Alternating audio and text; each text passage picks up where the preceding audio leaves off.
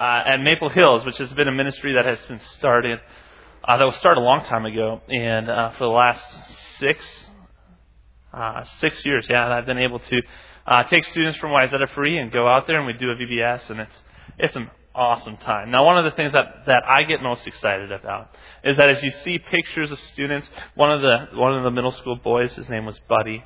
He's uh, ten now, so I knew him when he was four years old, and I've been able to see him grow up, and and now he comes to our ministry stuff on on Wednesday evenings. So what I'm really excited about with AWOL and as it continues to to grow and change is, is that they're becoming part of our community. That that we're not seeing a community that's three and a half miles away as a separate place, but that they're becoming part of our community. And it's really good. My plan this morning was to spend a lot of time talking about AWOL and sharing with you some really great things about it. However, I uh, spent some time and I read the message when I when I just read read the Bible. I, I use the message, and I was reading last weekend, and I came to staff meeting on Monday after Andrea, I'm sure, was prepared to go a certain way with the service, and I had a message that I told her I was going to title that I was going to use for my message and everything, and, it changed because God, as I was reading, God showed up. One of our one of our desires at Wayzata Free is that you encounter God. And as I was reading a lot, God, I encountered God. And I knew I had a, a message to give. That wasn't what I planned. So, so today I, I'm going to do the message that, that God showed me. And first service, I sat up here. It was weird. I came up and I was looking at the slides and come up here. And I was like, I was struck. I, I couldn't even talk. So I I'm feeling comfortable up here, but I want to make sure that I'm not hindering the Spirit. So will you guys pray with me and we'll, we'll invite him to be here with us. Father, you are a good God. And Spirit, you are powerful. And God, I know that our desire as, as the ones that created the vision statement isn't just that we encounter you, but God, that your desire is that everyone in this place would encounter you. So, Spirit, we ask you to move this morning. We know you're here. Help us to see you. It's in Christ's name we pray. Amen. How many of you have a father in law? Anyone have a father in law? I have a father in law. And I love my father in law. I met my father in law when when uh I was working at a camp and there was this girl there. See, I was 14 and she was 13. And uh, she sparked my interest. And I, I met her and she happens to be my wife right now. But when I was 13 and sparked interest, he, my father-in-law, didn't like that very much. The nice thing is summer would end and so would our relationship and we didn't live in the same town. And the problem is the next year she was there again. And he had to come to me, and my father in law said, Kevin, I don't allow Teresa to date till she's 16. But I guess it's okay if you are special friends. The conversation happened after a time where I was the most afraid of any person in my life. I was standing up front leading some worship at camp, and and uh, Teresa's and Dad was upset with me. And what are you doing, trying to court my daughter when you're 14 years old? And, and I saw him. I saw Teresa come in the door, and she walked in there, and my face goes, Wah! I was excited.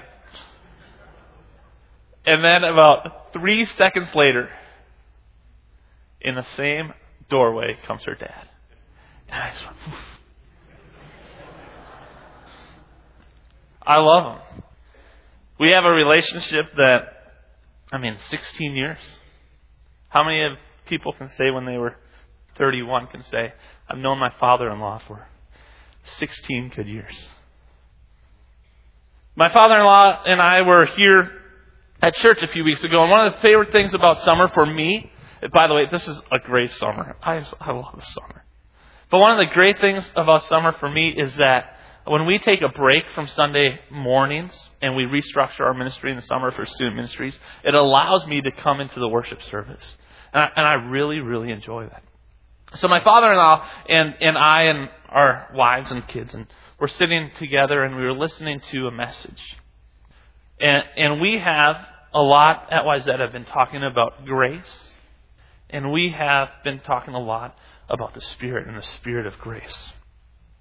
If you know me, or I can reveal some things, that fits perfect with me. I love that we are searching the Spirit and that we are desiring to be a place full of grace. I'm, I'm comfortable with grace. I, I love grace. My father in law is a little different than me. My father in law, being older than I am and coming from a different generation and all these different things, um, and just different background, is not as, as comfortable with grace. And although we enjoyed the service very well, much together, we went afterwards and I, we went out to Fuddruckers after the service and I said, what, what did you think? I said, I thought it was really good. He goes, and I, and I totally agree with what he's saying. What I'm nervous about is that people will use that grace to mean license. That people will so much love grace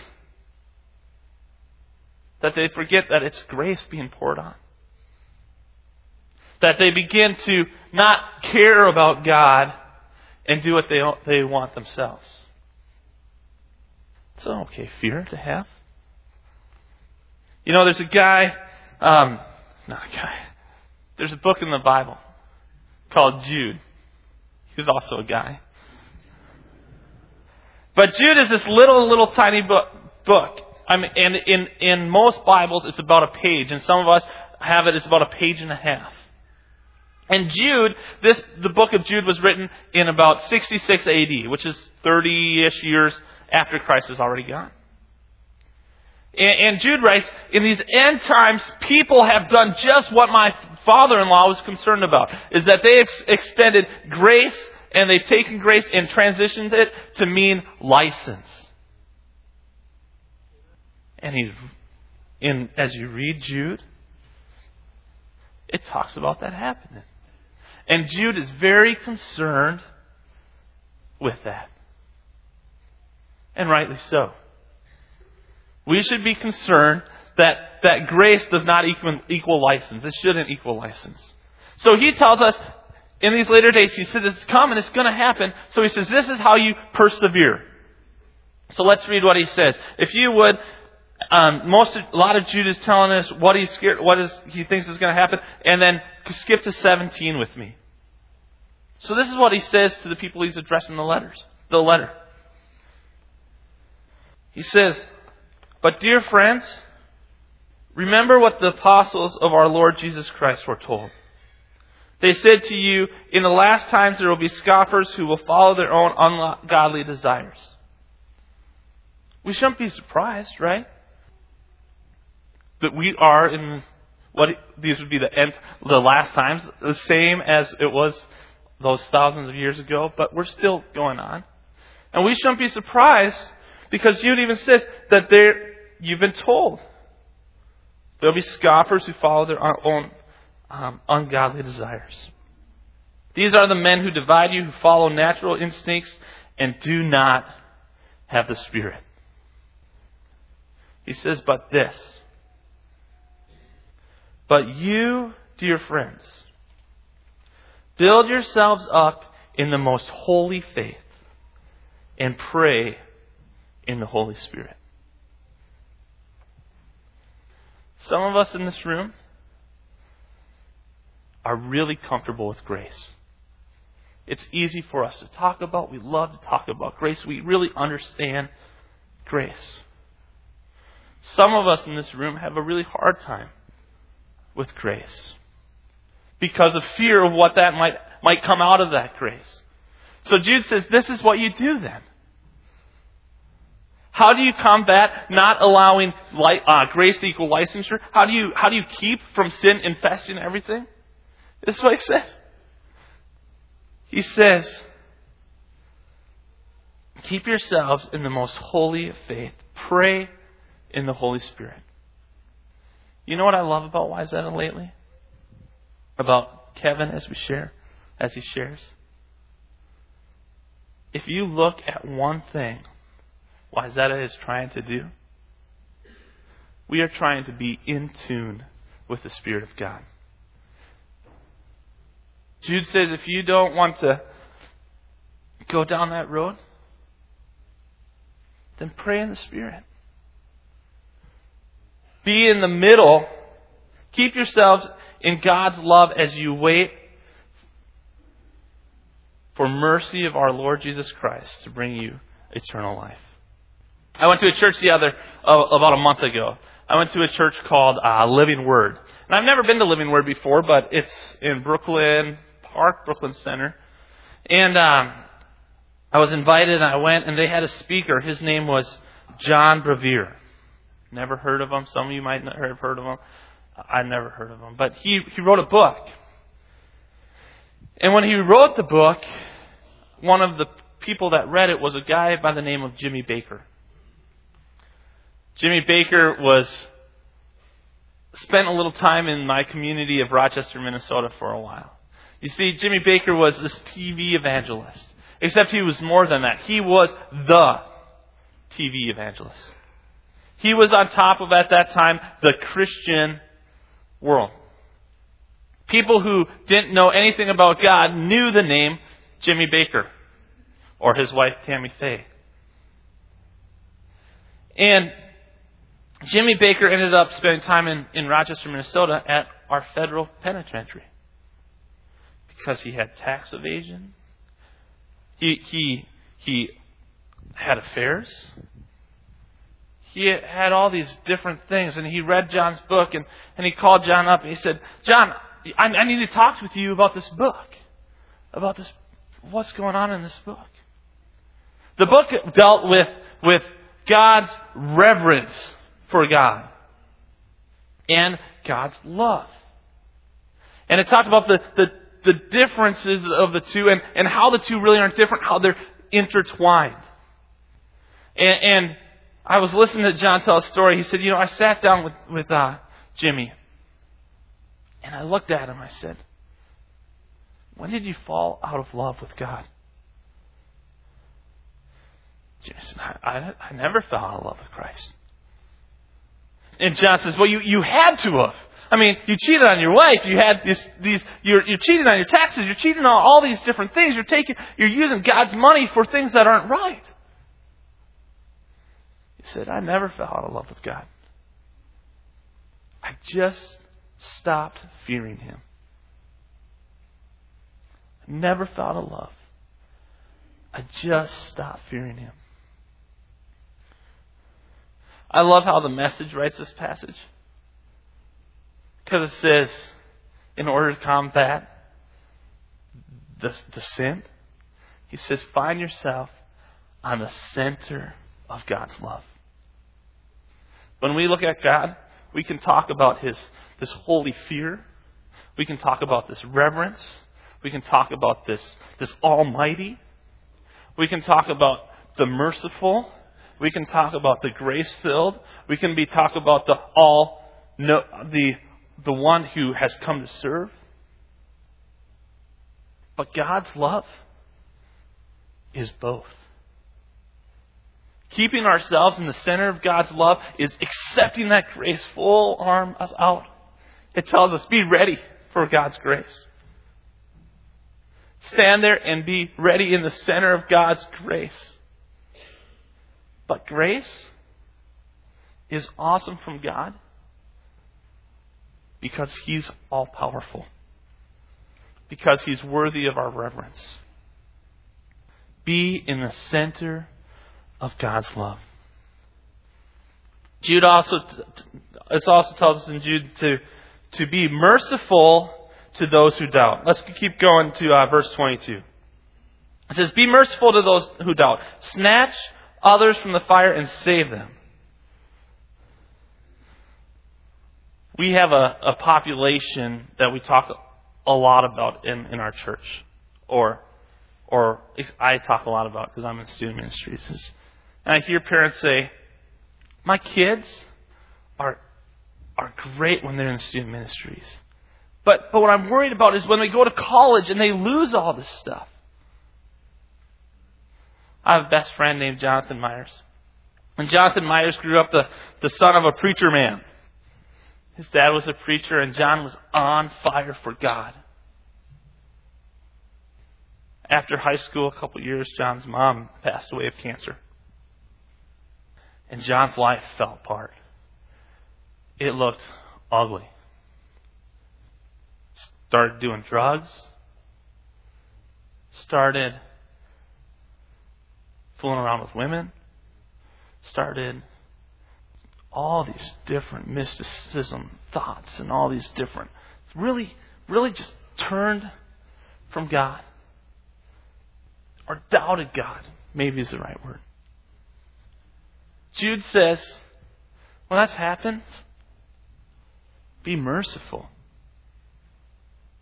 Be merciful to the doubter and the last part of, of this passage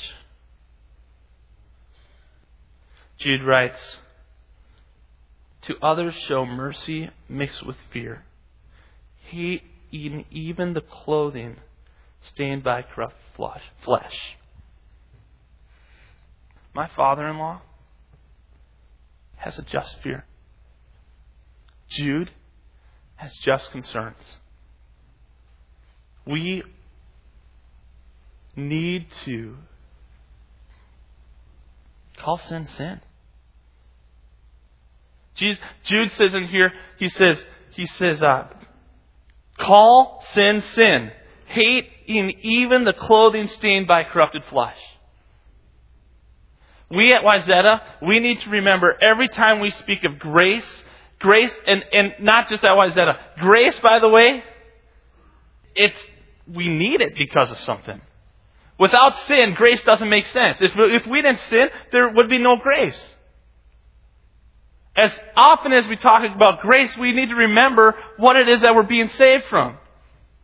God is gracious. But God is also reverent and God is, is holy. Sin is sin. Sin is ugly. Sin is disgusting. Sin is gross. And Jude is saying, don't forget that. As you do that, be tender to the sinner. Be tender to the sinner. Two stories of Jesus. One of them happens with uh, there's a woman who, who's being brought to Jesus by some teachers. And this woman was just caught in adultery. And, and at the time, the right thing to do was to stone her. Her sin demanded something, a consequence. Jesus got down. This is weird, but Jesus got down and just started writing. And he said, You without sin, you be the first to throw the stone. And you know what happened? No one threw it. Jesus goes to the woman, he goes, Where'd everyone go? Is there no one here? He said, I don't condemn you either. Jesus, this God we serve, is full of grace. This God we serve is a loving, full of grace God who wants nothing more than to pour His grace out on us. In fact, one of our greatest acts of worship is to go and let it come. The neat thing about the story is, though, is Jesus continues on. And he deals with the sin. He goes, Go and no longer live a life of sin. It is our job to be gracious. It is our job to be offended by sin. We should be. We should be offended by sin. Another story. There's a woman at a well, and Jesus is she's at there at an odd time and getting water. It's, it's a hot part of the day, and she shouldn't normally be there, but she doesn't fit with society well. Jesus walks over and says, Give me some water, and they exchange about this water. And, and later in the story, Jesus says, Go and, and get your husband. And the woman says, uh, But I'm not married. Jesus goes, You're right, you're not married. You've been married five times. In fact, this person you're with now is not even your husband. Jesus knows sin. Jesus called her sin a sin. It was wrong. But Jesus was gracious. Jesus was gracious. He said, Drink this living water. You'll never be thirsty again. It's just, Jesus was gracious. Jude writes in the book to be aware. But Jesus, Jude doesn't tell us to be on guard like soldiers ready to defend. Jesus says, take a posture of being in the center of God's love, ready to receive God's mercy. Don't be afraid to call sin sin, but be gentle in how you do it. Grace is what God has for us. Let's pray. Father, you are a good God. You are a God that is so full of grace that that if I spent the rest of my life saying thank you, it would not be enough. And God, you are also a God that, that knows sin better than anyone else. Because every time I do it, you feel it. God, help me to be aware of sin and help me to be aware of your grace, to feel your grace. You are an awesome God, a holy God, a gracious God. It's in Christ's name we pray. Amen.